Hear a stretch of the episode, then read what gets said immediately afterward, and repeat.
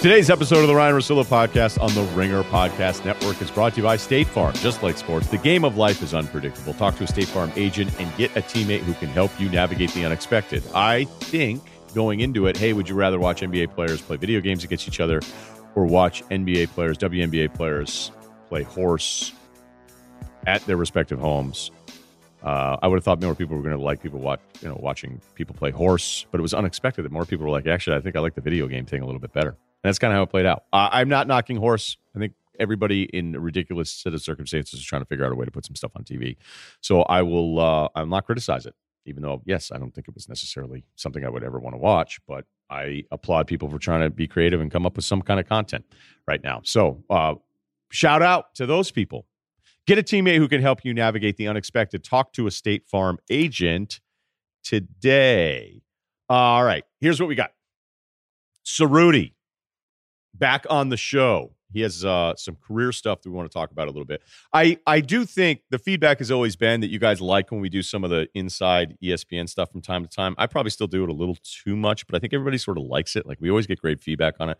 So you know what? Just every now and then we'll start telling some stories from all that kind of stuff. But we have a mailbag, uh, which is chock full of good stuff. The average mailbag age maybe twenty, uh, and I'm being a little sarcastic, but man, the show trends young, but that's what advertisers want. They want your young, bad decision money. Except for State Farm, they're amazing. Um, no, I'm just kidding around here. But I do want to talk a little bit about roommates because I have not had a roommate forever. So I'd like to do. I'm going to do my own roommate self scouting report. I'm going to give you a breakdown of my roommates. I have not had really steady roommates since I had one roommate in 1998. Oh, I had another roommate in 1999 for like half a year as I was finishing up school. He was a great roommate. But I'll lock in on like the last time I had multiple roommates, and it has been over 20 years. I haven't had roommate in a really long time. I'm a not I'm a no roommate guy. I'd rather be broke. Uh, even when I couldn't really pay for anything, I still lived in a place by myself in Boston because it was just really the only way I was going to operate. And I knew I was watching a million games, and there'd be weird schedule stuff. I'd be in and out all the time, so roommate wasn't really going to work out. So I think in times like now, when everybody is stuck inside together for the most part, um, it'd be nice to go over the roommate stuff. So, Rudy will do that maybe a little bit later with us, but I'm going to go ahead. Kyle, are you down with this? You have roommates, right? You must. Oh, yeah. I've had roommates forever. I had roommates forever, many different ones. Are you a good roommate? I've gotten much better. I've gotten much better. I'll tell you. I, I had an apartment when I was 19. Uh, not even a college thing. Like I was out of college. Just you know that was bad, and then college was really bad, and you know I kind of worked my way up to right now, which I'd say I'm I'm pretty good. I'm pretty good now. What are your strengths? What are your strengths as a roommate? I'm not really phased. I'm a heavy sleeper. I'm that you're never gonna get that uh, volume text from me. I'll just ride it out, even if it does bother me a little bit. I'd be like, you know, I really don't want this flipped around the other way, golden rule sort of thing. So I, you know, I'm not. I'm never like, dude, can you please turn your TV down? It's just, I'd, I'd rather not not do that. Also, I guess if the cleanliness ebbs and flows, if the other dude's like really not caring, I'd be like, all right, well, I'm gonna I'm gonna ride this for a little while until we both start to care again. And it's tricky, man. I, I've never actually lived alone, so yeah, some people just aren't built for it. Some people really want roommates. Like when I moved out here to Manhattan Beach, a couple guys were like, "Hey, do you want a roommate?" And I'm like, "Why? So I can pay for a nice place so you can live with me?" Like, no way. Like I don't, I don't want a roommate. Are you kidding? Like, no way. That's not happening. Um, you know, we used to make jokes like a bunch of bunch of guys that we went to school with stayed together in a house until their early 30s and guys made fun of them like these guys all have good jobs and they still have roommates over 30 like what the hell's wrong with them and i'm and i'm thinking like can i move in? Like let me know when so i'll sublet for three months. Can somebody so even though i don't you know i just knew i wasn't a roommate guy i loved the idea that it still existed from from one circle of friends. I'm going to go ahead and shock you guys. I wasn't a great roommate uh, early on I, I think I'm a very loyal, caring friend. Like I'm somebody who you can, you know, I got your back. If if I like you, I've got your back. I've always felt that way. But I definitely was not. It wasn't just being immature, okay, because that part of it was true. I just wasn't real housebroken. You know, I was the oldest of five, and my father was a real whatever guy, like with growing up, you know, if if we were making peanut butter sandwiches, we'd have a knife. He'd stick his finger in the peanut butter and then make a sandwich and hand it to you, and you're just like, you know, back to back to whatever you were doing. Um, I actually think he kind of got off on that a little bit, and so I I just didn't like understand certain things. I wasn't a mess. I wasn't always dirty. I wasn't clean. I wasn't gross, but I just, I don't know, there were little like things that I just didn't quite understand. Uh, that I wish I had had like an older brother or just somebody to go, hey, this is kind of how you do this stuff. Like you need to understand these things because it was the first time I'd ever really been away from home. And living in the dorms is live different than kind of getting an apartment with everybody. But the first time I'd ever had an apartment with anybody was was when I was 21 years old. So I was loud. I never went to class ever. I don't even know if that makes me a good or bad roommate. I could have my whole bags packed up and ready to go. And um I would the second I would hear like the first little buzzer of Sega hockey going off, I'd be like, "Oh, you guys, are you guys gonna play?" Like, yeah. like, what are you doing? I'm like, "Oh, I don't know. This environmental law class. Like, I'll probably get a C. I'll be fine." Didn't, and I would just sit there and play. So I don't think that makes me bad roommate. Money was always an issue. Real peaks and valleys that last year. Uh, where I was in school, where sometimes I'd be flush with cash, other times I would not be. And so, if you handed me a bill to handle, there was a really good chance it wasn't like I was stealing from my roommates. I just wasn't going to send the check in on time because I just didn't, it didn't bother me. Like people that were, hey, the first of every month, write out all of your checks. Let's all sit down and hammer out these bills. I'd be like, why would we do that? Like X Files is on. You know? Word. I just, yeah, like that's that's what I mean by immaturity. It wasn't just I didn't know how to do things. I just didn't even understand why they were important. Um, one of my real bad traits like everybody liked that I had music and was loud when it was fun, but when other people didn't want me to be loud, but you could say, "Hey, can you not be loud?" And I'd be like, "All right, yeah, no problem." Like I wasn't a jerk about the whole situation. Uh, I think one of the things I did that really sucked now is I would leave wet clothes in the washing machine. Now I do it all the time, still, but it's just my place and it's my washing machine. What I didn't understand is, well, wait a minute. If my wet clothes are in the washing machine and there's nothing else in the dryer, why can't you just throw my stuff in the dryer and then throw your stuff in? And there was a real kind of Mason Dixon line of beliefs in our in our house on that one, where the guys from Mass were like, "Yeah, just take my wet clothes, throw them in the dryer, hit start, and then you're good to go." And like, let me know. It's like, no, I'm not going to put your clothes in the dryer. I'm going to take your stuff out, leave it out wet, let it get moldy and stink, and then you're going to have to wash your clothes again and your towels are probably ruined because you don't wash them enough anyway. So that's something i did and i think there could have been a little bit of help and now i can understand why people were so annoyed. But if i run through my full scouting report on on me late with the bills don't put me in charge of a bill because it's going to be even worse um loud but friendly and loyal not clean but not gross and just down to hang. If guys are hanging, I miss hanging with dudes so much that it's pathetic that I'm this age. But when I get together with like a couple buddies, I'm like, oh, that's right. Like people hang out with each other and it's so much fun. And I forgot how much fun. Like it could be the slightest thing. It could have been the slightest thing. And if three of my friends were on the couch being like, yeah, we're going to sit here on the couch and talk about last night, I'd be like, in day off. I'm going to take the rest of the day off. Totally in. Can't wait to just sit here and talk about stuff.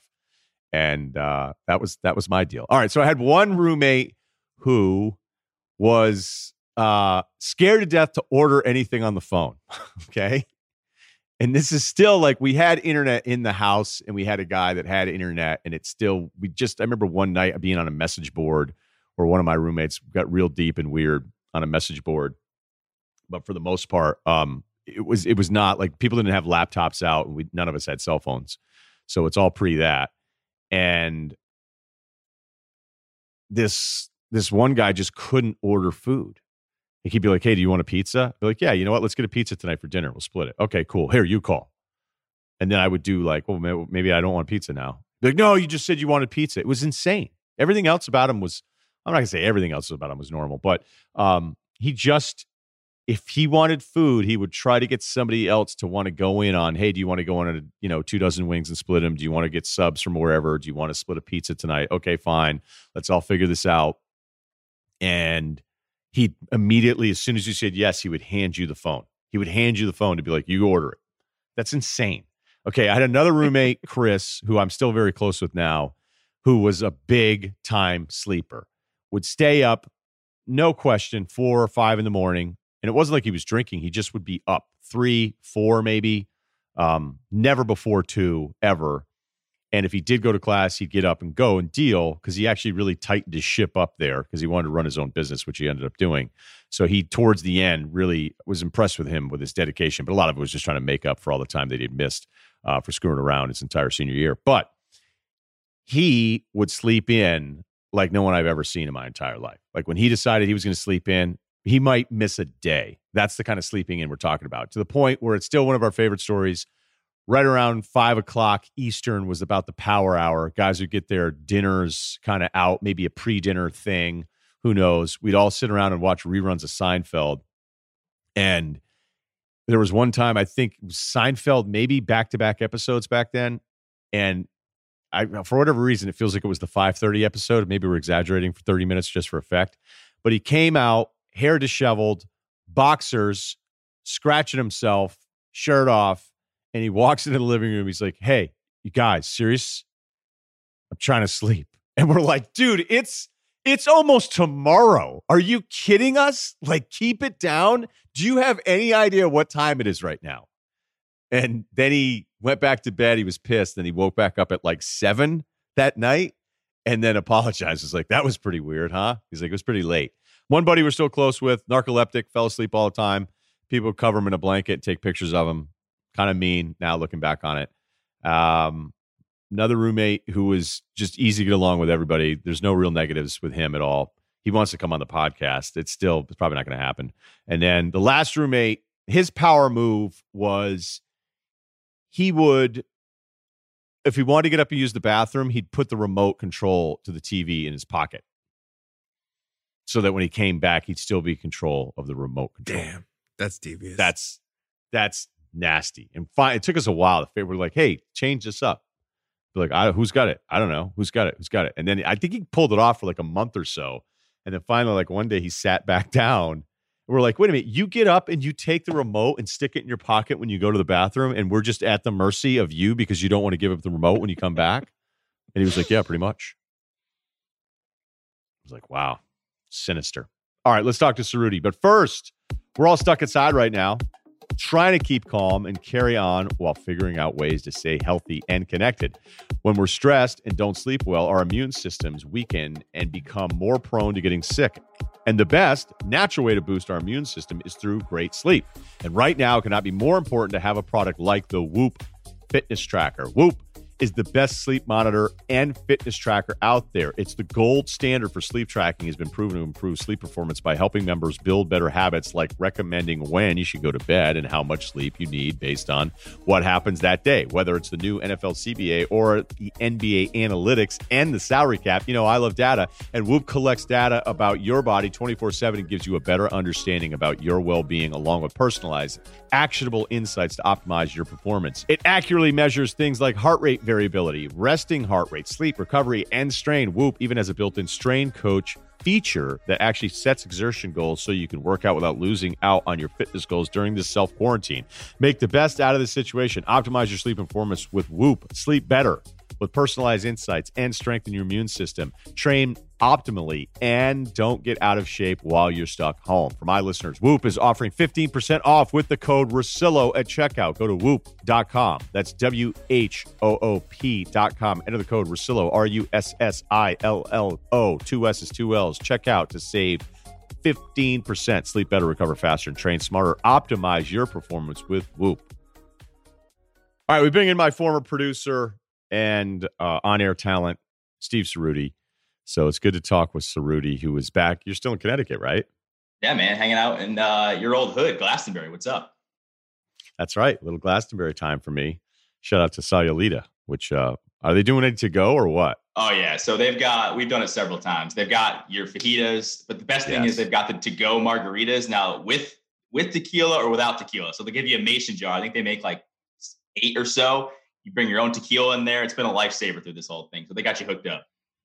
That's good because you know they were so high end Mexican food um, that they just they wouldn't even do takeout. They did it for me once, and they were kind of like it was almost a scolding of just so you know, we don't really do this. I was like, did you, oh, did you drop a? Do you know who I am? No, they did know who I was. They were like, "That's the guy that comes here and reads and highlights articles by himself in a booth and eats like sixty dollars worth of food and is always sitting and by himself." Um, all right, well, cool. That's good to know because it still is the craziest thing in the world that the best Mexican food I've ever had in my life is in Glastonbury, Connecticut. Right. I'm sorry, it's it's true, and people are going to scream from Los Angeles and say, "Oh my God, you're an idiot," whatever. I'm like, all right, fine, whatever. You go to Glastonbury, get back to me. Okay. So I went through my self scouting report as a roommate and then broke down some of my roommates. I haven't, you're now a roommate for life. That's what being married is. Yeah. Yeah. So my, my guess is you were a good roommate. I'm a great roommate. I mean, I don't yeah. think that's surprising to anyone. I'm clean. Uh, I'm not loud. I I feel like I'm respectful of other people's space. I'm a big video game guy, so it's not like I'm walking around making a ton of noise. Like I'm kind of to myself a lot. Uh, that doesn't that does annoy my current roommate, which is my wife. She's not super pumped about all of that. But like, I don't think you could. If we're to, like, remember Smallman used to always say that she was like the wedding date, like the perfect wedding date, right? I would argue that I am the perfect roommate. Now, I don't know if like I'm 31, I don't want roommates again. But if I had to, no. I feel like I would be the perfect roommate. Like there is really is no flaw in my roommate. Whoa! So you're you think you're kind of like a LeBron James, like you can't what are the downsides? You all right? Maybe arrogance maybe, is the only negative. Maybe yeah, leadership could be a problem if we're talking about like camaraderie within the thing. Because I'm a little bit of a loner. I don't know if I'm a natural born leader, but I will say like there the, the negatives like the talent is there. Like I'm gonna sit here and I'm gonna I'm a good cook. If you need to, I'm not gonna eat your food. I'm not gonna drink your drinks. I'm very respectful. Like I said, I'll do my laundry on time. I don't leave food in the sink, which is my biggest pet peeve. So I, I, don't know, like you know me, I'm not a super confrontational guy. Like I don't, you know, I don't let things get to be super. Like I've had a couple roommates, and I got to share two stories with you that are unbelievable, just horrific roommate situation. But me personally, you're right, great comparison. I don't. I think saying the LeBron James of roommates is not out of the question. So you don't have any negatives? Come on. I mean, you know me. Like, what would be my negative? Like, I don't. I, I seriously. I there isn't. I can't, I can't think of one off the top of my head.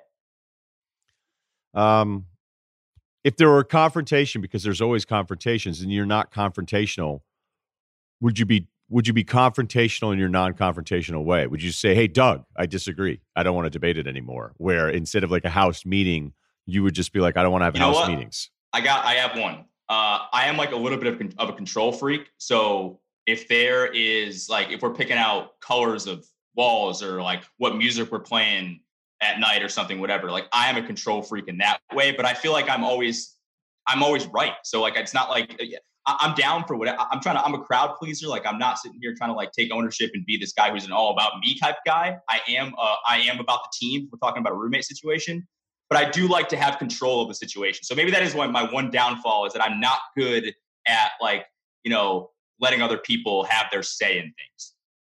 Wait a minute. So you just said you just said I'm always right. So if it's late night and you throw on Bon Iver, that's always the right call. Yeah, but it wouldn't be super loud. That's the thing. Like, and it, it, so you're respectful people, of neighbors, even yeah, at a young age. Oh, hundred percent, hundred percent. Never been a loud music guy. Never been that guy who's making a bunch of noise. You got to call the cops on. Um, hmm. If anything, I think people would say I'm a little bit to myself too much. Maybe I, you know what? I, like, it's not a pl- doesn't play nice with others type of situation. It's more of just a is only likes to be by himself in his room potentially playing FIFA or listening to music. That might be my one downfall. So not camaraderie's okay. not there. Yeah, a lot of isolation plays, but you're saying they're still efficient. Definitely. You're like, look, my very, ISO, right? Definitely okay. very efficient. definitely very efficient. I will say there is no, um, there would be, there would be no like J.R. Smith situation in the in the 20 what 17 finals where I'm forgetting time, situation, score, or whatever. Like I'm always I know what the deal is. I know when trash day is. I know when we're supposed to feed the dogs. Like I'm all on top of all of that stuff. Bills as well. So you don't have to worry about that with me whatsoever. Bills also. You're on top of bills. So you have a day that you set aside and go, hey, today's bill day. Well, the thing is now with my roommate situation being my wife, she typically takes care takes care of all that. But beforehand, yes, I was on top of all that stuff. Very much like the team leader of the bill situation in the house. If this is all true, I, I mean, know the only thing right. I mean, the only thing I'm thinking could be a negative is that you're a liar because it's so good. but yeah. I know you're not a liar. I know you're not a liar. Okay, all right, there you go. Uh, roommate scouting report from Ceruti on that one. What okay, let's talk about on. what it, what is yours real quick because I feel like you loud. Loud, loud, yeah. I mean, the loud. DJ equipment now would be a little aggressive, but I don't know how much you even whip out the DJ equipment anymore. Like I don't know. So that no, but I had problem. it. I had uh, dual CD pitch control JBL monitors, and I had it in a bedroom. But see, the thing is, is that Burlington used to do these things where they would pass, as I explained somewhat earlier, they would pass these 24 7 noise violations. And they did it this summer before we came back for our senior year. So, um, and they do that when the kids aren't there to vote. Not that a bunch of us were going to get out and vote, rock the vote uh, on local elections and ordinances. So, you know, it's always this weird town because it's this beautiful town, but it's still more locals than it is college students. But basically, half of the downtown is is empty during the summer. Although some kids would stay and live during the summer, then they pass these things. So we came back up. I remember I just put Rage Against the Machine on when I was taking a shower in the middle of the nice. day, and it was incredibly loud. And somebody called, and um, I came downstairs in a towel to a, a cop, giving me a hundred dollar fine. Female like, cop. Hey, I like Bulls on What's Parade up? too, but you got to tone it down a little bit. She was kind of laughing at me, and I was like, "Look, you know, I don't know what I don't know what to tell you. You know, one time I got in trouble because I went, God, this happened to me twice showering. I was showering in the dorms, and one of the other guys um, that was just in the mix came into my room and turned everything all the way up and then left. Like, thought it was funny. And then I came back and there was cops outside of my dorm room and I'm in a towel again. I didn't even realize the correlation there. Twice in a towel. Interesting. And they were they were like, yeah, big shower guys. Can't stay loud but clean as hell. And they they uh they're like, "What are you doing?" And I go, "What do you mean? What am I doing?" I'm like, "I wasn't even in there." They're like, "You put it on and you left." I go, "No. Why would I?" I was like, "Why would I do that?" And obviously, you know, the time when I was older and I had a house that I was renting out with all the guys that I ran through, that one made sense. But no, like another guy, and then I got in trouble for that. He's like, "Hey, sorry." I was like, "So you just went in my room and like cranked it up in the dorms and left?" I'm like, "You weren't even in there." That brings up a great question, though. Would you rather have a roommate who was loud and dirty or clean or no, so what, what am yeah, I, I know what you're trying to do here. Yeah, loud, loud and clean, and clean, or dirty and, and quiet. quiet. Wow, that's first take may have a new B block. Embrace debate, dude. Yeah.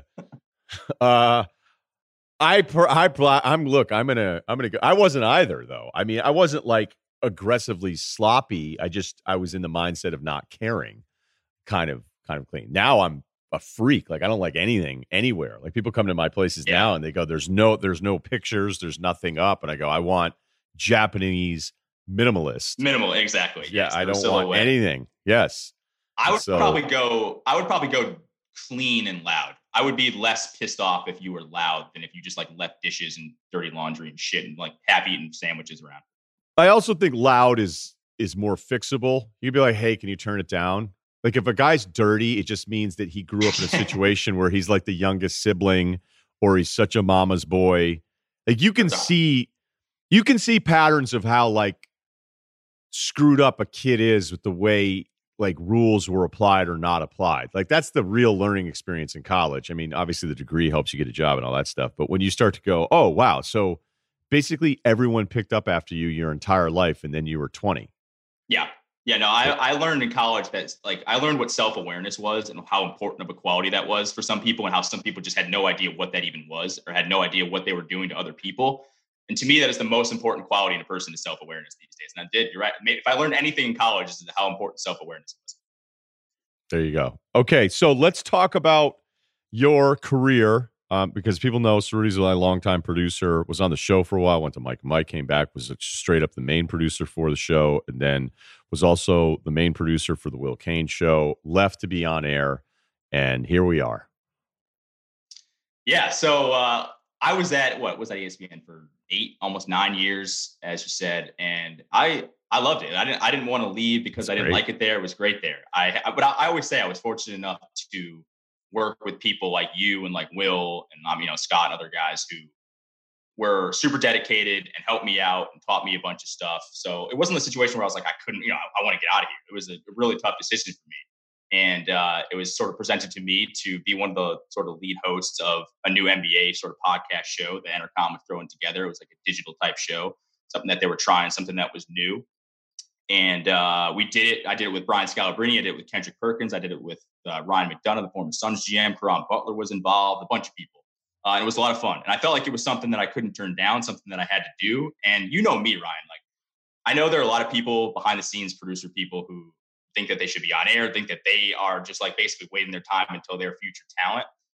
I don't, I never really thought that way. I never really looked at it as I can't wait for my opportunity, for my moment, right? To do something, right? To get out of here and be the star. Um, I kind of always liked my role. And I was always appreciative of you and Will for sort of letting me have that sort of on air thing that sort of evolved as the years went by of me being a producer. So I left, um, which was a really hard decision. I left Will's show, uh, what was it, at the end of last summer to do this new show, um, do this new show, Scal and Pals, the NBA show. And um, unfortunately, it didn't work out. I'm here. Uh, Entercom ended up having some struggles and laid off a bunch of people, and I was one of them. And you know, it sucks. Uh, it sucks for a number of different reasons. It sucks because obviously here we are in the middle of a pandemic, and I'm sitting here going, "Shit! Like, what the hell am I going to do?" Uh, so that sucks. And then the other part that I think really sucks is that I didn't, I didn't actually get to truly fail. Right? I didn't get to reach because you know it was basically supposed to be a year project, and we were supposed to go through the entire NBA season. Unfortunately, without NBA basketball and the future of what that is, they had no idea when they were going to, you know, going to come back. So they kind of had to just pull the plug on it. You know, everybody's losing sponsorship deals. Money is a big issue for pretty much everybody. Uh, so they had to pull the plug on it. So it sucks. Um, I'm obviously really, I'm obviously sad about it. It's obviously a, a, pretty big bummer, but I look at on sort of the bright side of this. I got to, I got to hang out with Kendrick Perkins. I got to hang out with Brian Scalabrine. I got to hang out with, um, with Ryan McDonough, like guys that like legitimately know hoops and talk hoops with them every single day. And for you, I mean, Ryen, you and I know, I mean, you're like my main guy to talk hoops with. So it was definitely stepping way out of my comfort zone. And so it sucks that it didn't work out. And it sucks that I didn't get to see it necessarily through. And obviously, I know people during the time are going through way worse situations than I am. So I have some perspective on that. Yeah, but, right. um, no, but, but I don't. nobody wants to lose their job. Yeah, exactly. But I, will end by saying this: I, you know, as much as I would have liked to have seen it through and have it succeed, I'm still happy I got to do it. I'm still happy, like with your guidance of sort of trying to help me navigate my, you know, career and, and different paths that I'm going through. So it sucks that it didn't work out. I'm here. I'm now officially a free agent. So I'm, I'm, I'm not one of those people too, Ryen. And you know me. I'm not like a, oh, you know, everything happens for a reason. Like I think bad things happen and shitty things happen. That's just life. And then you just kind of deal with it. But I am excited to see whatever's next. You know, whenever we kind of as a society get through this whole thing, I'm pumped to uh, to try something new and do something else. So um, I'm doing all right. You know, I'm sitting here. I'm, I'm, I'm, you know, hanging a lot more free time at home. I'm not sure that my wife's super pumped about that, but uh, I'll be all right. And it's, uh, it's something that I, I don't regret, and that I'm happy that I got to do. Yeah, you had to take the opportunity. We were talking about it, it's like, look, go see if you like it. And I don't know if now you just want to be on air, if you want to do some hybrid thing, kind of like what you were doing before. Um, you know what I would think is is interesting because back, you know, when I if I lost an on air job, and really the only one I've ever lost is is when we were laid off back in Sporting News when they just got rid of the entire lineup. I mean, they ended up just selling mm-hmm. out time to like religious radio and whatever. So like the station was over. Um, but the way they did it was so dirty because of they gave me like a fake contract extension where I turned down other stuff. I've been over this before, but um, you know, that was it. You just didn't know. And now when I see people lose jobs, and I'll just keep it to sports media, like the move is you go right to Twitter and let everybody know. And that's really probably what you should be doing. So I'm not criticizing it and I'm thinking like, look, if I lost a job and I'd have this vehicle, but I I guess it might be a generational thing where there's still part of me that's like, all right, look, you by all like you got to figure out, get the word out there, let people know this is a way of networking. So there's far more I would say it's like 80%, 90% positive, but I'd admit there's probably a 10% part of me it goes, I wonder if I lost my job, if the first thing I would do would be to tweet to everybody, hey, I lost my job. But I can't really tell the person that they shouldn't do it. It's probably the thing you should do, and you didn't do it. No, and I, I, I sort of struggled with how I should say this because you know obviously when I got the thing, it was like, oh, I'm gonna go over Twitter and tell everybody because I want everybody to subscribe and listen, and I want everybody to be pumped for me. So shouldn't I also, with the highs, also sort of acknowledge the lows of right, like, all right, it didn't work out. Should I should be transparent about that? So I did sort of struggle with that. But at the end of the day, I'm just like uncomfortable with.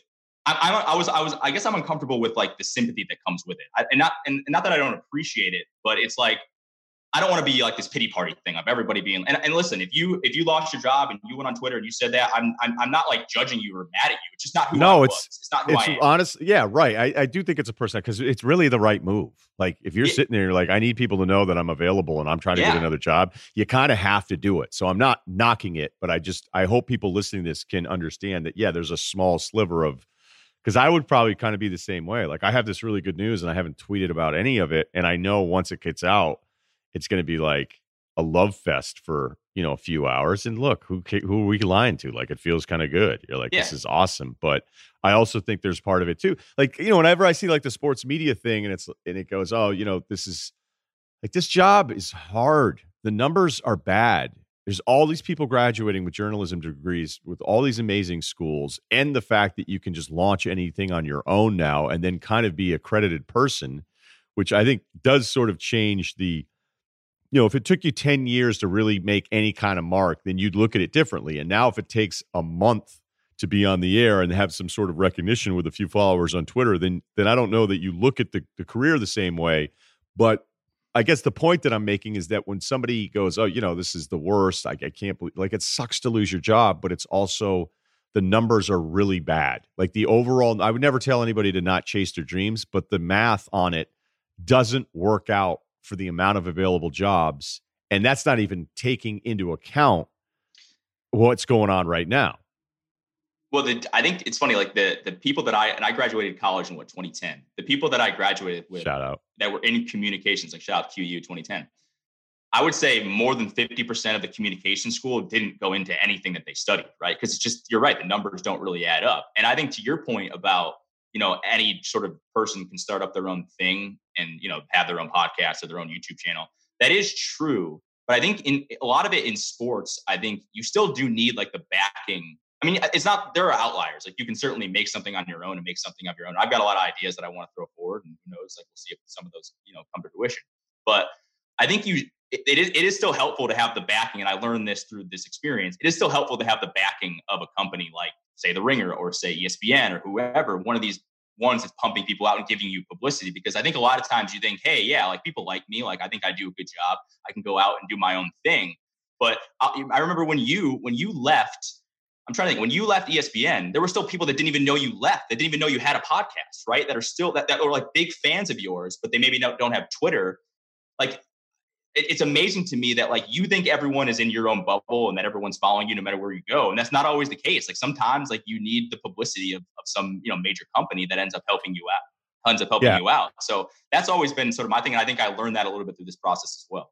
Yeah very few people can just go okay i'm going to start this thing up i'm going to buy my own deal. Like i thought about doing it and i went over all the numbers i looked at the whole thing but to pursue the stuff that i wanted to do outside like i looked at it as a small business like if you're going to do your own advertising, hire your own people, do your own thing, and this is the only thing you're doing, then you got to really set like a, a five year mark here of okay, now it might be something that I could sell, and maybe I sh- you should have done it, but I had I had different offers to like do something where I was going to be the headline thing and then farm out like five other podcasts, but I just I don't I, I didn't want to, like I have other stuff I want to do. I have that's other stuff I want to do. Yeah, I go, I go, this is this is an opening up a, a business here and um, you know lucky enough to be with bill where i know that i benefit from being hooked to that. It, it's rare the guy that could just say i'm starting this on my own on this thing. Like you can be hooked up with one of these podcast companies but there's still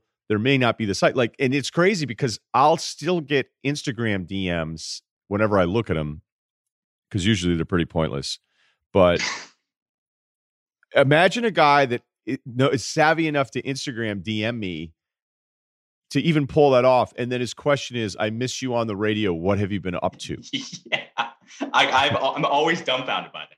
And there were so many people in following the Twitter feed of the show when you were at ESPN or whatever who would tweet at me or something and, and have no idea what you were doing, despite the fact that you had been doing something new in a very public form for many, many months. Like it's, I, it's, it's always amazing to me. I don't know. But then the, the, the, Right. and the podcast numbers never like you and I, how many hours we would spend going over all the numbers and all the reports and the monthlies, and we would look at everything and be like, what is real? Like, what's going on? Yeah. So, like, if I were to look at it, so at ESPN, um, Zach Lowe always had the number one download, and then fantasy would crush during football season. Mm-hmm. So I would always felt like I was the number two download, which also sucked because I didn't get to keep my feed from 10 years of SVP, Russillo, and Kanell Russillo. It got shifted to something else. And I started from zero. And then within six months, I was the number two podcast there. But whatever that number was at ESPN, it's not even close to the number that I have at the ringer. So I can't tell if the ESPN number is weird because I know the ringer number is awesome and thanks to everybody to listening this whole thing. Shouts out. And I would I would argue for whatever I'm doing right now, as absurd as this is, like 15 hours a week on a simulcast for 10 years for radio TV. I feel like I'm reaching more people now, or I, I'm maybe I'm doing better. I don't know. I don't know what it is, but I don't feel like post ESPN. I would have never thought like, hey, I'm as big a deal now as I was at ESPN. But that's what it feels like with the success of this podcast. So, oh yeah, but it's also a, you know, and I think you're you landed in a spot that fits you super well. But also, I think everybody uses different metrics, right? That's that's it's like it's literally. I mean, that it's a stupid phrase, but like it's like kind of the wild west in a way. Like we use different metrics at you know doing doing my show, pure downloads. Some people you have to listen to this much of the show or a certain percentage of the show. Like it's all different, and there's really no um, official way to measure that yet, which is why some people I think kind of are able to take advantage of it. But I mean, well, I dude, I, I mean, there's there's nothing funnier than when something happens right away. It's like, oh, half a million downloads last week. Yeah. You're like, Uh, absolutely. There's no way a half of a million individual people sat and listened to your podcast last week. It's just it's just not true. It's just not true. And so, I mean, we're getting a little inside baseball here, which is an awesome phrase, not used enough. But um, I Jets and checkers. yeah, it's just yeah, it's just you know, it's not about the Jimmys and Joes but it, it's always kind of one of these weird things is is we're we're still like we're gonna look at right now and in, in a couple years ago remember all that stuff that we thought and like this was the next thing and this is the future so i'm not worried about you at all like we're gonna figure something out with you um that's that's a lock but it is. we just gotta we just gotta get through this. Uh, we, as a society, we gotta get through this uh, little pandemic issue we got going on. yeah yeah we'll get through it we'll get through it some places are opening up china's numbers are really positive i don't know if you read those Yeah, they're playing can't- I don't- baseball in Taiwan now Yeah, too. So not- shouts out to them. Like, what's up with like fake people in the stands? So I think good the dumbest I think the dumbest I may have ever felt is when I read some some numbers from China like a month ago. It was like, oh, this is promising. And I was like, wait a minute, what are you doing? Like these aren't I felt like I was early on that. were you? Because then I read a thing this morning about Russia, and it was like Russia, China's mad at Russia because they're withholding numbers. You're like, wait a minute, what? Like you guys Well- are mad at each other? You have the world, like the World Health Organization. uh, Correct me if I'm wrong. Literally sent out a tweet WHO. that's, that still exists that said that like there it, they have not been able to show or it's not there's no animal to human interact uh, whatever or transmission right there's literally that, that they said that they tweeted that out so Yeah, yeah, I remember that. then yeah. then China is you know telling us, oh, this is the numbers, and they're going to go back to playing in the CBA, and the Basketball Association, pretty soon. And I'm sitting there just going like, why is anyone believing this? And I feel like it's because it's we all want to we all want it to be true. We all want to we we want the the positive news to be the to write the right news when in fact it's not usually the right news, and especially when it's coming from China. So when the CBA like and they're like, oh yeah, we're going to start up in the beginning of April. I'm just like, yeah, I'm going to take the over on that one almost immediately there's just no way. Like I, I just don't, I, and and that's why like I've been probably super pessimistic about when sports will start up again in the states because I think a lot of the projections people in the back of their minds are it's wishful thinking. They want it to return. They want baseball to come back on July 4th. They want the NBA to come back in June. Like Mark Cuban's out there saying, "Hey, I think we can get this thing started by what was it? Was it late May or something?"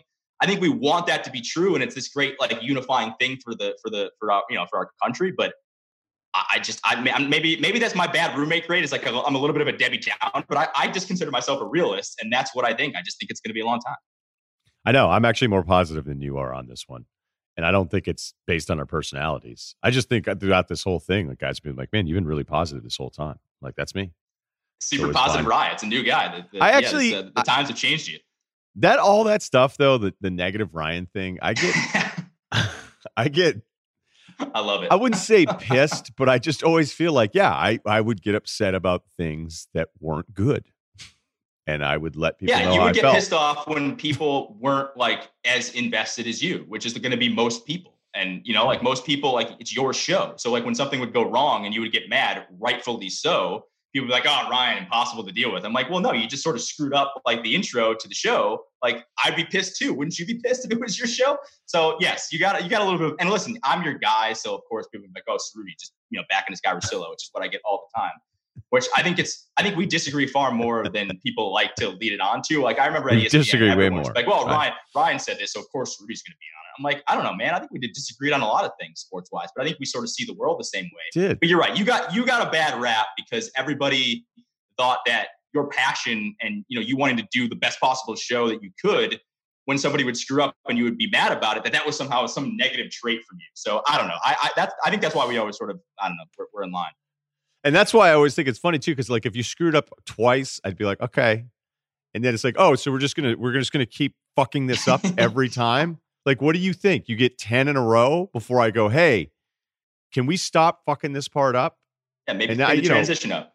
Right. And I wasn't ever really corporate. You know, I, I was very construction site rules of lunch, just lunch say, yeah, you just go, hey, what are you like? You know, because I'd be like, hey, what do you not get about what's going on here? But honestly, like you and I both know there'd be stuff, there'd be mistakes made because somebody just didn't care. Like that's it. It's just, yeah. hey, and then it's almost like, how come you want me to care this much? And you go, what? Like yeah. it's ESPN. Yeah. We're ESPN. Like we're supposed to be the best, the most buttoned up. We are the standard. Like, don't you want to like kick ass? No. Like, okay, never mind. Uh, you know what? We got to stop ourselves. Let's do some of the NBA questions uh, that Ceruti and I were talking about a little bit earlier before we do that. During this time of social distancing, connecting with friends over a beer today looks pretty different. As the original light beer, Miller Lite has always been there to bring people together in real life through Miller Time. Miller Time is the moment for people to come together in real life to connect over a few beers, but having Miller Time is tough when you can't be with your people. Um, people are going to be real excited about Miller Time when you can have it again. But you know what? The house party apps, little Zoom deal, little FaceTime, little Miller Lite in the background. It's not a terrible idea. Like people are adjusting, people are having a good time with this. Miller Lite is the beer that makes Miller time possible. Miller Lite is the original light beer that tastes great and is less filling, which means it won't get in the way of enjoying time with your people. Um, Miller Lite just feels like feels like normalcy. That's just off the top of the head. That's not even in the script. You know, when you know it's Miller time again, you're going to go, you know what? Everything's right. Everything's going to work out. Everything's going to be fine. Miller Lite, the original light beer.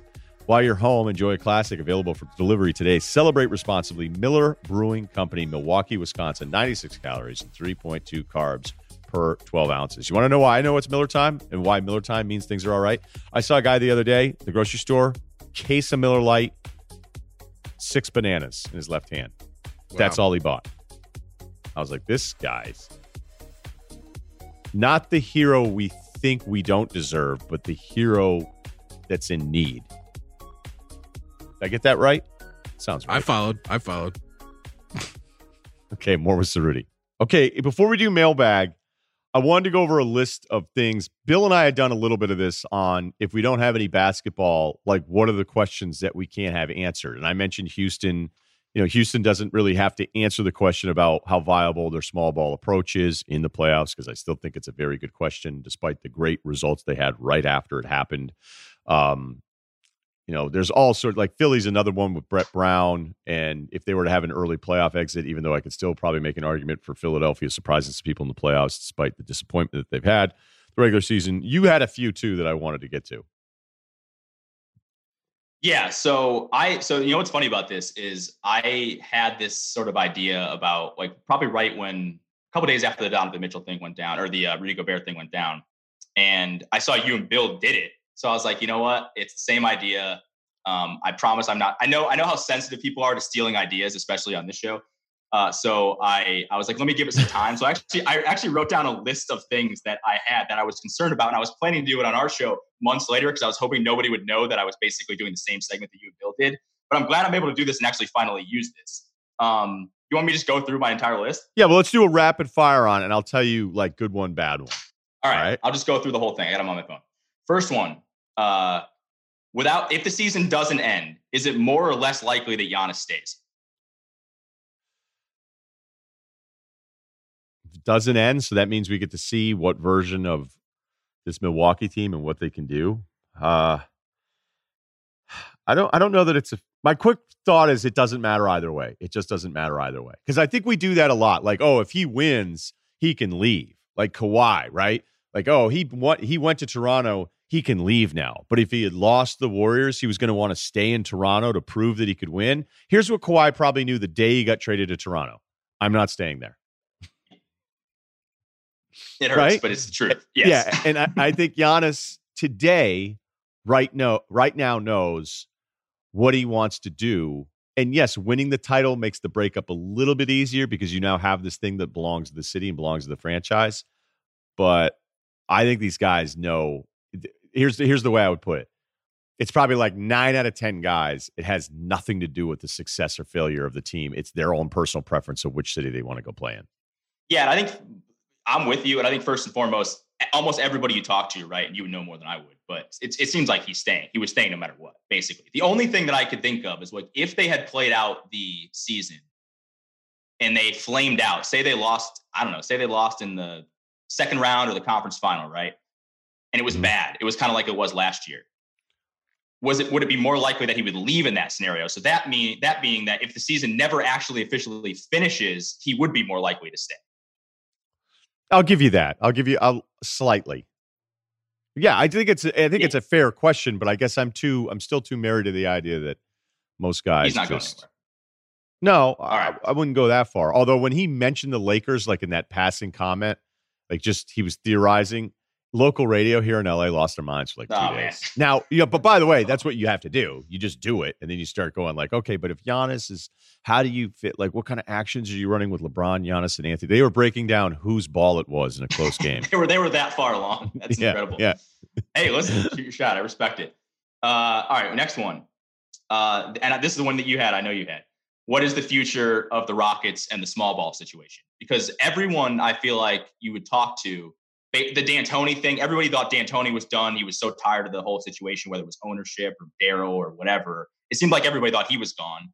And if the season doesn't end, I kind of feel like wouldn't wouldn't D'Antoni and those guys be more likely to come back and try it because they never actually got to finish it? Yeah, that I would agree with that one because I think Morey and D'Antoni are aligned on this one. When you just look at the contract situation with D'Antoni, and if it had been an early bounce, like I think this saves everybody. But yeah, I've, i mean, I've been over this one. An, an unknown and incomplete's a much better grade than an actual grade for the Rockets because they could say, "Hey, look, we'll just we don't know yet. We don't know." Like, and you know what sucks is I was hoping even if we did finish the season and say that they say that they flamed out in the second round, I think they would probably win in the first round. But say they lost in the second round or whatever, I I, I was hoping they would bring it back again. Like add add a backup center. Add like you. I I don't think the idea is so stupid that they shouldn't even try it again. Like I don't think in one season, even if it ends poorly, that you can say that it was an abject failure. Right? I think you have to tweak it. So I was kind of hoping that either way, win or lose, that they would try it again for a second year. I'd like to see it again. You know, when you think about like different characters in a in a movie or something, I want the Rockets to exist. Yeah, because they're the only like, team that plays different. Uh, I wouldn't go that far, but it's it's extreme. I just really what it is is it's not. I think it's a great analytics old school debate. I think it's a regular season playoff debate. I think it is all those things that we actually really like, even though we get really heated about it all the time. Because for all of the success they had immediately with it. And really, that has more to do with Westbrook, who just turned into a completely different player. It unlocks him. He was awesome for like two months after having probably the worst two month stretch of his career, going all the way back to maybe being a rookie. I mean, he was yep. dreadful in the first half, and then he's amazing. And a lot of this stuff unlocked him. But then the thing I always get back to was like rebounding rate and then certain matchup stuff. But more often than not, when they had a big that was going up against a small ball thing, it was screwing the teams up because they didn't know how to attack it or they'd get weird with the way they attacked it. So it wasn't, it was almost like, yeah, whatever our size disadvantage is, we have this mental advantage over you because you're just not used to it. Seven game series, I think my guess would be it plays out a little differently. And the rebounding rate numbers were pretty bad. I was kind of hoping that they would play OKC in the first round because I would probably pick OKC in that series, but um, because at, as, at, when the season ended, Houston was the sixth. They would be playing Denver. I think they could be Den. I think they could have beat Denver. I, I, was just never a true believer in Denver, even though I love Jokic. But um, I was sort of rooting for that OKC Houston one. But we'll see how it goes. I'm a believer in Jamal Murray now. Um, well, obviously, yeah. What's up? Uh, this is probably my favorite one. Are the LeBron homers and the LeBron fans, the super fans that don't actually have a team, they just like LeBron. In 10 years, are they going to give LeBron half of a title and half of an MVP for this season? Wow. So, like, did you just go Bucher on us? I'm I'm asking the question: Will they? Will fans look back and go, "Oh yeah, well, you know, in 2020 the season didn't finish, but LeBron would have won the title, so you got to give him a half one there anyway."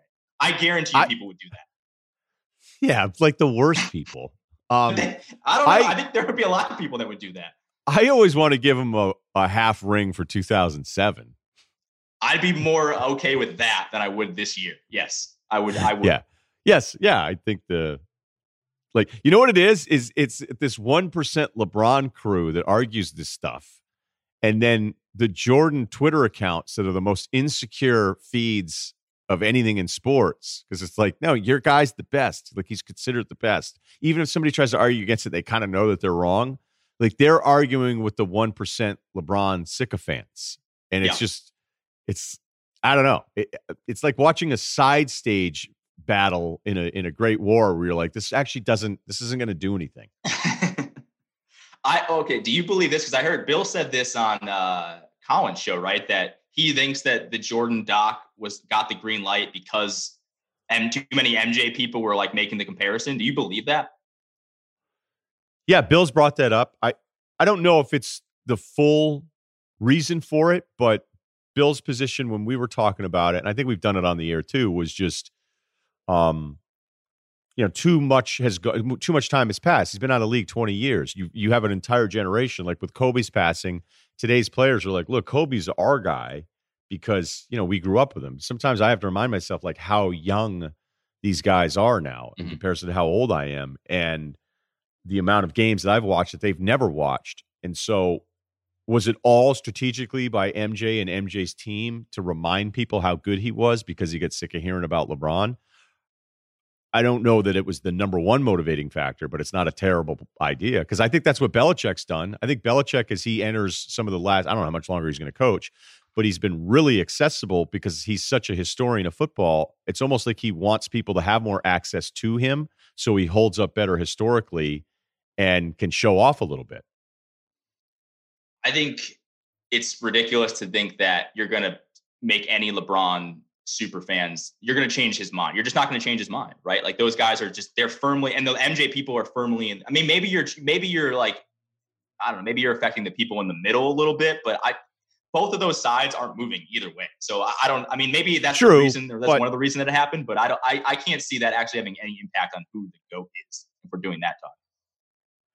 Okay, but I'll admit this is a guy that wasn't always the biggest MJ guy. Like I would try to find arguments against it. I'd be like, well, wait a minute. If Russell is 11 and 0 with 13 years of game, like why why is MJ the greatest at 6 and 0, but Bill Russell isn't even brought up? If if we're going, hey, 6 and 0 in the finals, but Bill Russell's 11 and 0 doesn't count, like that's that seems screwed. Well, because because I've I've gone back and watched the two of them, and there's also part of this where somebody physically, athletically, like stuff isn't going to hold up so I don't like dumping on the previous generations because I think it's also not fair that they didn't work out the same way. They didn't work on the same yeah. skills. They didn't have the population numbers where it's that man sharpens man thing that later generations go through because you have to start playing at such an early age against older guys, you know, dropping your rural kid off at inner city playgrounds so that he's just going up against more athletic and more um, intimidating people. You know what I mean? Like that kind of stuff. Um, so I don't like just dissing every previous generation, even though when you look at the video of the whole thing. But I would say because I've gone back and looked at MJ stuff a little bit more the last few weeks because we've done some rewatchables and I watched some of the Pistons Bull stuff to see if anyone was murdered, and they haven't been murdered so far. I'm still working on it. Your yeah, your passive aggressive tweets about like the defense in that era is some of they're the not even, stuff on Twitter. They're not even passive anymore. Um, they're just aggressive. And I'm I'm just too repetitive because it's like it's almost hey, do you guys want to keep saying how hard the defense was back then? Because imagine if there was a website where you could type in these games and you could actually watch them instead of just retweeting everybody else's stuff. It's G O O, it's two O's, G L E, and you just type in any game, and almost all of them are there for you to watch them. It's amazing. And none of you guys want to watch any of these things because you want to just keep going on and on. So anyway, I'm railing, I'm railing, making this yeah. point. My point is, is going back and watching MJ these five or six games the last few weeks there's little reminders of just even with me who would watch this stuff going, oh my God. So I do think there'll be some LeBron guys that have probably been talking LeBron up the whole time that have never watched any of this Jordan stuff. And they're yeah. going to watch in this documentary. They're going to have like a real moment. There's going to be an awakening where they go, oh, wow, like this guy was. what did I get myself into? Yeah. yeah. Uh, what did I sign myself up for? All right, next one. Uh, I like this one too. Uh, is it is the uncertainty around the Sixers a blessing or a curse if the season doesn't finish. Because I, I think you could make the argument that it actually hurts them because their timeline then gets pushed back because everybody wants to trade Simmons and Embiid, right? And if it had it had say they lost in the first round, they had a first round flame out. I think there would like obviously that would be super loud to be like, all right, you got to get rid of one of these guys. I feel like kicking the can down like another year is actually not good for the Sixers. I, I argued that I think the best thing for the Sixers this year might be might have been losing in the first round because it would actually you know incite some real change in the organization. But maybe I'm wrong. Yeah, I'm I'm with you on this one. Um, I'm not saying you know, a first round because I still liked the way they were matched up even against the Celtics. Hey, did Scal think the Celtics team could win it? And did he mean it, or was he just making sure he didn't say anything negative because he's doing the broadcast? Um, he said he gave them a very low. I think we did like a what's the ceiling type thing, and he gave them a very low percentage chance. But yeah, he said they can win the title. Okay, all right. So, but if it's low, he doesn't really mean it. But yeah, I'm, I'm with. I don't want to repeat all my Sixer stuff. So if you have more on that, but I agree on that one.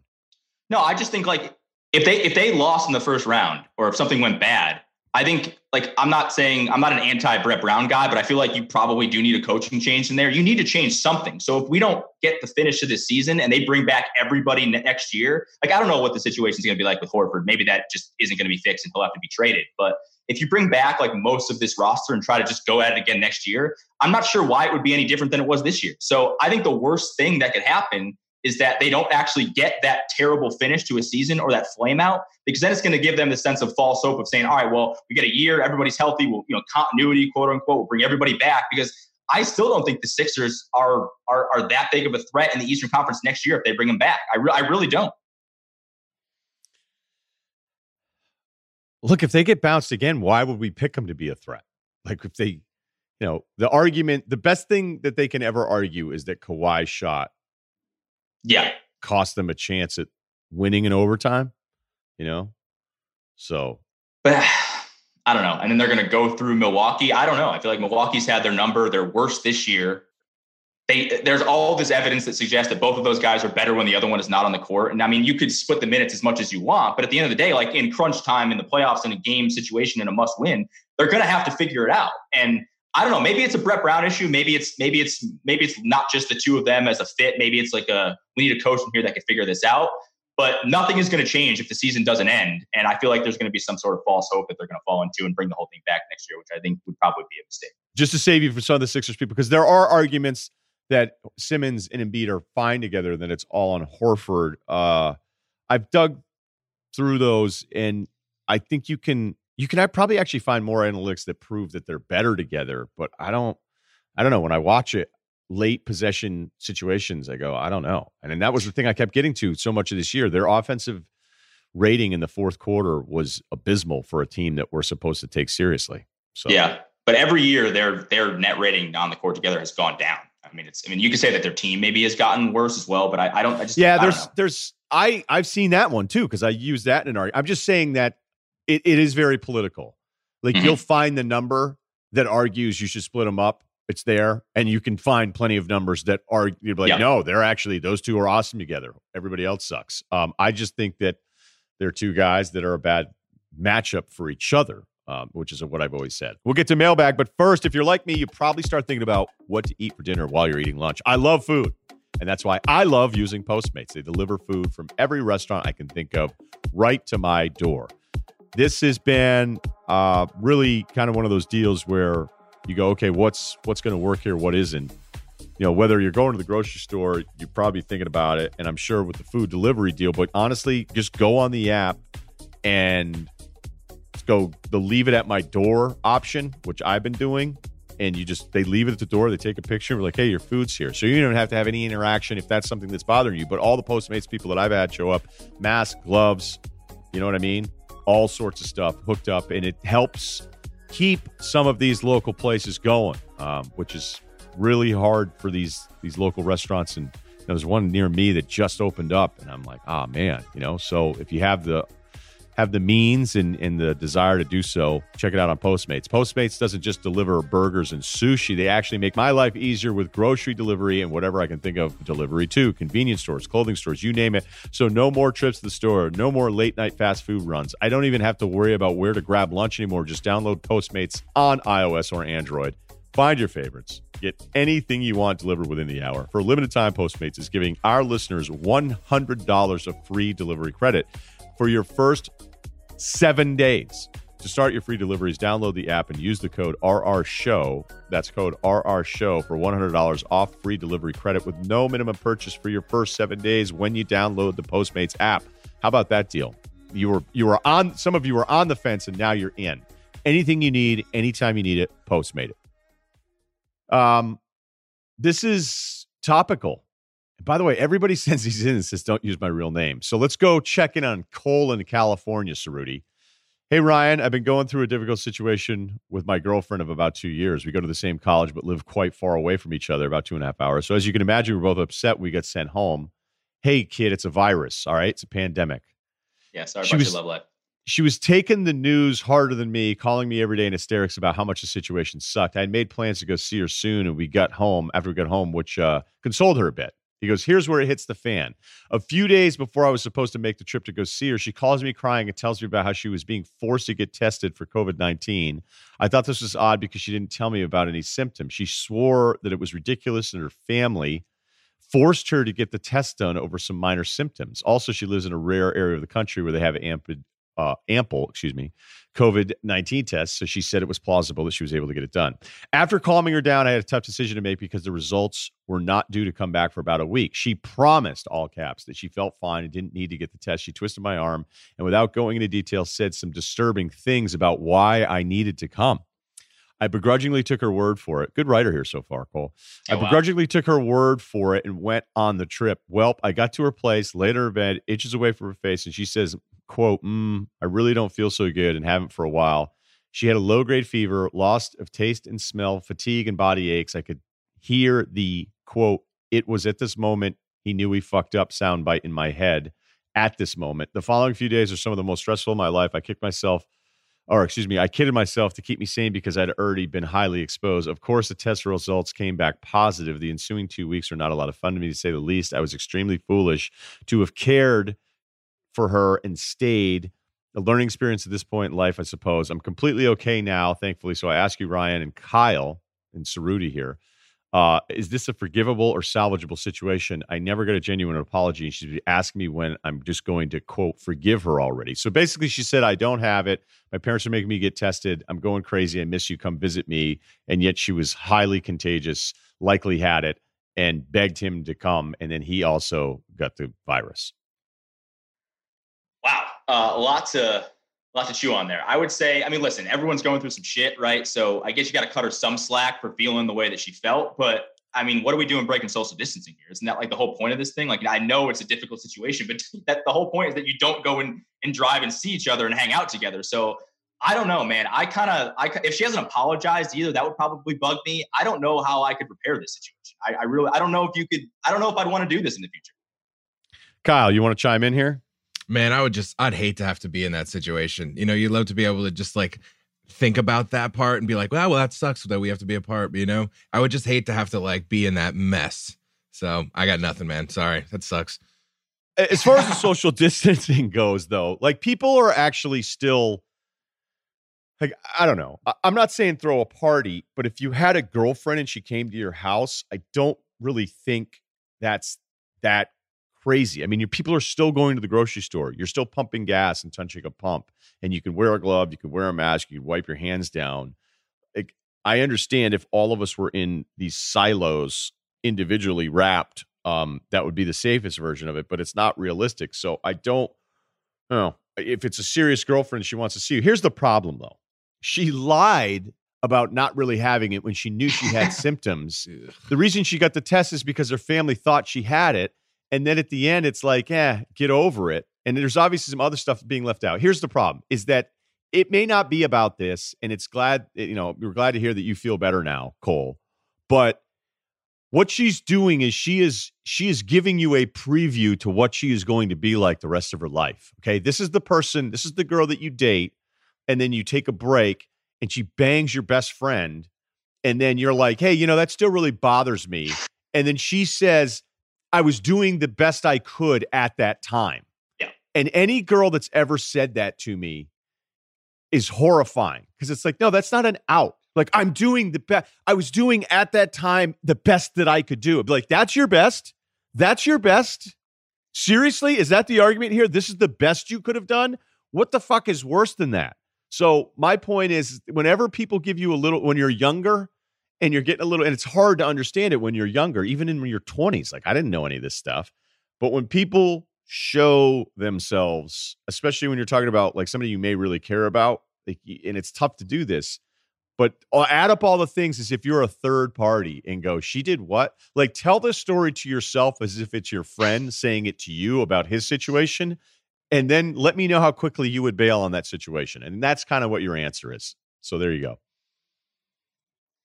Yeah, I, I would say that's like the people that say, um, you know, I'm a self sabotager or whatever, saboteur. You're like, no, you just are a terrible decision maker. Like you just blame it on this thing that, that things haven't worked out in your life because you self sabotage. Like, do you like look yourself in the mirror? Maybe you're just not doing things the right way. So I always hate like, oh, I don't, I can't help it. I'm a self sabotager. It's like the same people that look at horoscopes and say, yeah, I can't help it. I'm a Libra. Yeah, I don't. Yeah, the the self, I can't I mean, we all know what we're most of us know what we're supposed to do or not do. Um, you know, so there you go. Okay, uh checking in here. We'll call him the P man because he doesn't want to use his name either. All right, here you go. Um, you may not pick my email. Oh, wait, I, I remember this one now, Kyle. You may not pick my email because of an immature tweet I sent to Ryen uh, around 2014, 2015. Without rehashing the whole exchange, I essentially called you a fucking noob on Twitter because you forgot to add an attachment to an article you wrote or something like that. The reality is that I was sorry ass attempt at being an ultimate ball buster and potentially sparking friendship. All right, a few things before we start here. I don't remember that. I definitely don't remember your tweet from five years ago about me not properly doing attachment. There's a very good chance I didn't know how to do the attachment right on Twitter, especially five years ago. Um, but there's a really good chance we probably weren't going to be friends anyway. All right. Anyway, uh, what I appreciate most about you is um, how you get to where you are. All right. There's a lot of compliments. These are really nice. I appreciate it, but I'm not going to read all that stuff. Anyway, Just tweet what's impressive? Yeah, yeah. Just we'll, we'll we'll DM each other and hang out. Um, What's impressive is you reached your goals at ESPN without selling out. I mean, I'm sure there were compromises, but overall, seems like you maintained your identity and personality despite a rigid corporate environment. What I'm trying to say is, how do you work through all the corporate bullshit to reach your goals? For example, I want to be a sales manager now and a vice president five, 10 years, but I'm stuck as a territory business consultant and have been for the last four years. Yes, I know what you're thinking. I do not suck. Oh, so he's good at his job. All right, that's good. I like that you got that out of the way. I actually put up big numbers consistently. Oh, man, we got like an Eddie House on our hands here. One President's Club. Uh, for those that don't understand President's Club, um, I have a friend in pharma who it's basically like you you're bringing in serious serious numbers. They fly out to like Maui, and then you get to pick out blenders and all sorts of shit. It's like it's almost like the Wheel of Fortune. We used to be able to shop the showcase, and they just dump an entire showcase on you the whole time. So it's sick. So this guy's serious. If he won President's Club, um, constantly look for ways to lead. What the fuck am I doing wrong? Um, I guess what's I don't know. What is he asking me? Did he just brag about his sales he, numbers? Yeah, no, I think he's I think he's asking you like oh, how oh, do I succeed? Yeah. How do I succeed without selling out? Because I think this is something we talk about all the time, like playing the game, whether or not you play the game in the corporate environment. And as much as I hate that whole idea of like, you know, buddying up with your boss and laughing at the bad jokes and doing all that stuff and, and meeting people without actually any agenda, just to chat and like, you know, show face, things that I never did basically in my entire career um, it does work. So you kind of have to do it. I don't know, like Ryen, you you're like a little bit of an outlier. So I feel like a lot of people who who do it your way are not the ones that are the most successful. But like if that's who you are and you feel uncomfortable kind of being fake in that way, then unfortunately, man, that's just life, dude. You got to figure it out. Yeah, look, I regret it. I like I remember one time being at a late night ESPN thing and it was, you know, a, a looser vibe because it was out in LA and it was a post ESPYs thing and it's seriously, you know, and everybody that chases those nights and tries to find like the best party, the reason we keep doing is cuz every now and then a party comes together where it is that epic. And it's Kendrick Lamar and it's LeBron. I mean, Kendrick Lamar is performing for LeBron. It's where I met Miles Teller and his goon friends and they were all awesome. And it was just one of those unbelievable nights. But also part of that was Connor Schell, who was about to like have a really important position at ESPN. I was hanging out in the back with him. There's a little bottle service deal. And then I realized he was surrounded by like five on air people. And I went, oh, I'm like, I, and I just was like there to hang. And I ended up like kind of hanging out with his buddy a ton. And I was watching it. I went, oh, Like I saw Bob Iger at the NBA Finals, and I was still technically with ESPN at that time. I'd never talked to Bob Iger. Um, I don't even know if Bob Iger knows who I am, but I saw like three people that are on air go right up to him and just like they were going to exchange those pleasantries. So yes, I didn't do it, but I also have admitted that I should have done some version of it. Here's the only thing I can say. Let's get back to the P man here. Okay. What you need to do if you're not going to play the corporate game is you still have to find a way to play. You can't just say, I'm not going to play at all. Okay. Because it's not, your numbers are great, but especially in sales, like you've got to figure out that face to face thing and make it harder on people. The human interaction, our nature is as soon as there's some sort of human connection decisions go better for you. They just do. And that's the thing I regret probably about ESPN the most because I just didn't do any of that stuff. Um, but do it this way. This is what I would have done. And I think you can do this in all businesses. If you know it's kind of like the corporate BS model and there's going to be people you don't like that you're working for, you may not respect them, you may wonder how they got there, but you're going to have to find the guys that do have.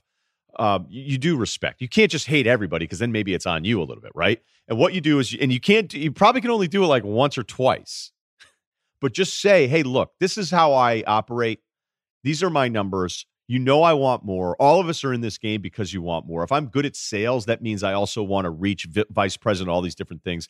I know I'm not playing the game. Do it that way. Disarm them. I know I'm not good at playing the game, but I want to know how I can still like fit in to this structure.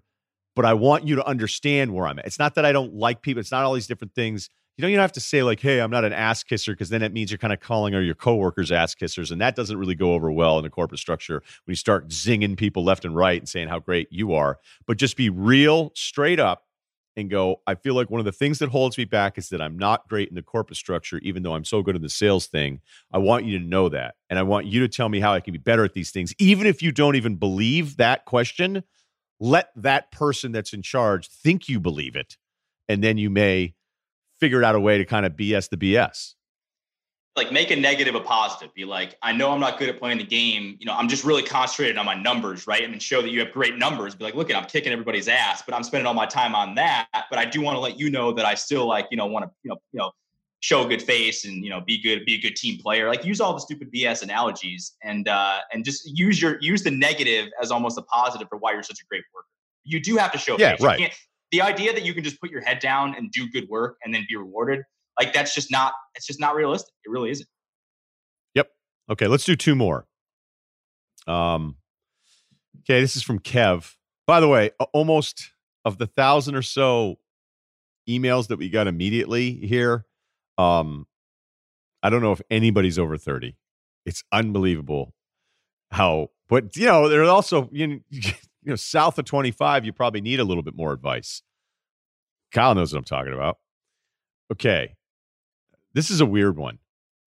Kev says, I have a coworker that continues to hit on me to the point where others at work have made a giant deal about it. Sounds like something the quarantine would solve, but I've been working about 60 hours a week for the duration of this coronavirus deal. The company I work for sells disinfectant UV equipment to hospitals all over the world. So we've been nonstop for a few months now, although it's been great to work through the shutdown and also provide equipment to medical centers that limits exposure to the virus. There are a few negatives. First off, truly jealous of the quarantine. There's a zag for you. You didn't you'd expect that, but if you're working 60 hours a week, I guess I can understand that. Um, I should be more appreciative but wearing a mask 10 hours a day in a warehouse with no air conditioning is less fun than you'd expect. Sounds like all of you just can't handle being home all day. Hold my beer. Huh? You know what? A little wake up call here from the outside. Maybe making a good point. More importantly, I'd like to solve this coworker dilemma while we're around each other constantly. It's not a get away from me deal. She is attractive and easy to get along with, but dating somebody from work just doesn't seem right to me, especially if it doesn't work out. It would surely damage our working relationship. She works in sales and I take care of the shipping department. So I work with her directly throughout the day. The just friends move seems like it could backfire. The I'm seeing someone response doesn't make sense amidst the shutdown. Need some suggestions. Longest that, thing I've written in 10 years, but I love the pod. See, that sucks because my first thing was to say, just say that you're say that you're with somebody for the time being. That way, like in the future, it keeps the door open. She's still kind of interested but she kind of knows maybe to back off a little bit and it helps you, but it doesn't hurt you in the short term. So the fact that I, I, I still think that's an okay way to go. Like, why would why, just just say that you're taken for now, and then she doesn't have to know if that's true or not, or know who the person is, and then it totally leaves the future for whether or not you want to. Maybe you move to a different job, and she's kind of cool, and you actually do want to go out with her. I don't know. I feel like that opens the most doors for the future and helps you out the most. I get the sense he doesn't want to date her at all. Okay, so we could start there. Um, whether it's his own options or that he's not attracted to her and was trying to be nice in the email or she's sort of attractive or whatever he was trying to say like you want to none of us are that complicated male or female you either want to hang out with somebody or you don't and the yeah, person the kind of make, less right, likely the, it is yeah the person will that you want to hang out with is is more often than not going to let you know i mean i sometimes i'll hear these stories about guys who are like i just he just kept asking me out and you're like how why would you ask someone out like 10 times? It doesn't make respect. Any, right. Like, it's just, you know, like pass the ball. so uh the quarantine thing does suck though for him because he can't say, hey, and by the way, like there's guys listening to this right now that are out of work being like, there's a girl at work that's interested in you. As far as the dating somebody at work, I mean, I've done it. And sometimes you just have to. Like, did you really think that I was going to work that many hours a week and work in Bristol and then be in Hartford and then not date a coworker that lived in my building? Like, of course I was. Like, that was a layup. Um, and yes, it blows when you're not dating that person and you're at work. It's the worst. I hated it.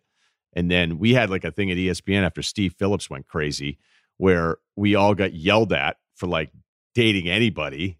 And you're just going like, okay, but like I legitimately met my girl like i felt like people were looking at me i'm like we're not full-time employees like we just started dating and we live in the same building it's it's not a big deal we work in completely different apartments and i couldn't have been more respectful but after i mean i never said anything about it but it sucked it sucked so that was a little different situation yes the breaking up at work is way worse than the dating at work unless you're just PDA couple, and then it's like everybody's going to want to get you fired. They're going to pull a Toby Flenderson and put some basil in a plastic bag on you but I, I just I just think what you got to do is say, hey, it's a quarantine. We're all blame the quarantine. Can you? Is that yep. is that yeah? That's a good call. Just say you're not emotionally ready to do something because the quarantine's got you kind of worked up. I, I, that's listen. No one's going to push you on that one. I think it's I think it's a fair that's a fair excuse. Yeah, yeah, yeah. I there you go. We just solved his problems. I like this guy. Okay, He's all right. Um, all right, last one, last one, and then we'll say goodbye on today's pod. Dating. Uh, the subject itself, I always got to check the ends of these to see to make sure that they don't say because, like, I'll read the name and then read the email, and then at the end it'll say, "Please don't use my name." Put those at the top. This is Craig. I don't think Craig cares. Craig's Craig's rowdy. He's just he's just out there. So Craig's question for us is Hey guys, uh, I've been talking to a lot of girls on dating apps the past few weeks. Shout out Craig. With all the downtime, it's nice to keep my flirting muscles loose. Normally, after a few days of good conversation, I'll ask a girl on a date and go from there. Since that's out of the picture for at least the next few weeks, what can I do to keep things going with the right girls? Is a FaceTime date corny? Can we schedule a date TBD, or do I have to keep boring small talk going for a few weeks? Thanks for the help. Stay safe, man. Do you know what I was thinking? once this thing is over, people are start are able to go out again, and it's like open season at the bar. Like hooking up's gonna, hooking up's going to yeah. be the easiest thing ever. Like yeah. it's like it's I mean it's going to be insane. So I would say I would wait it out as long as possible because I feel like if you do a FaceTime thing, you're more likely to maybe show that like she's not that into you. Whereas like if you wait this thing out, yeah, it might be it might suck in the short term, but the long term, you're going to be meeting all these people and doing all these things because people are going to be so desperate desperate for any sort of human contact and interaction like I would that that to me, go the long play, wait this thing out, don't do a FaceTime date, kind of keep her at, at, at arm's length as, as much as possible. And then once this thing is open season, just get after it. Yeah, I can't even fathom what it would be like to be in a major city in your 20s, oh. no real cares. Like you're going to be hitting it on like Tuesdays. You'd be like, who's up for a couple G and T's? like the productivity, you think it's bad now? Wait until your entire 20 something staff is just hung over every day for the first month coming out of this thing. So, uh, I, I got I got a couple additions to that. I wouldn't be a little afraid of a FaceTime, but you better have your material prepped and your exit prep too. because you don't want to set some sort of bad example where like maybe she's really into the FaceTime and then you're like, I want to cut this short. But then if you're FaceTime, and you got to worry about the angle. Like I'm not real photogenic, so you know I've always going to be thinking about that stuff. Um, I mean, I'm not in that world anymore, but it's just you know it's just something that you got to think about. You got to think about your backdrop.